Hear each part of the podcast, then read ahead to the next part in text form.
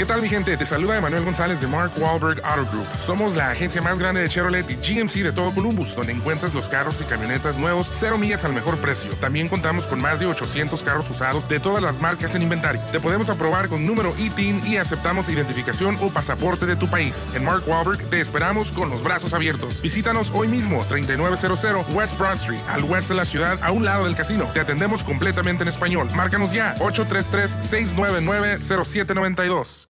Más en DPC. La consejera del Instituto Nacional Electoral Guadalupe Tadei confirmó que el abanderado de Movimiento Ciudadano Jorge Álvarez Maínez se registrará como candidato presidencial el próximo 22 de febrero. La consejera mencionó que se les permitirá a los candidatos realizar un evento político en la explanada del INE luego de presentar su solicitud de registro.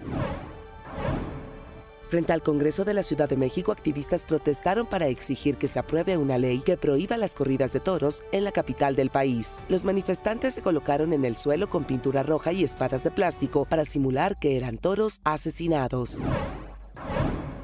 La Suprema Corte de Justicia de la Nación determinó que el Congreso de Nuevo León actuó de manera indebida al modificar sin justificación el proceso de selección de fiscal de la entidad. El decreto establece un plazo de 60 días naturales para designar al titular y el gobernador Samuel García adelantó que mandará la nueva lista para el proceso de elección.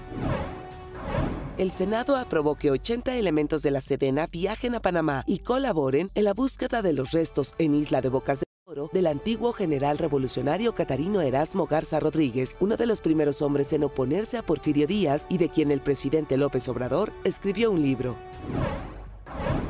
Vladimir Putin, presidente de Rusia, dijo que Joe Biden sería mejor presidente de Estados Unidos que Donald Trump. El mandatario describió a Biden como más experimentado, más predecible y un político de la vieja escuela y desestimó las preocupaciones sobre la edad de su homólogo.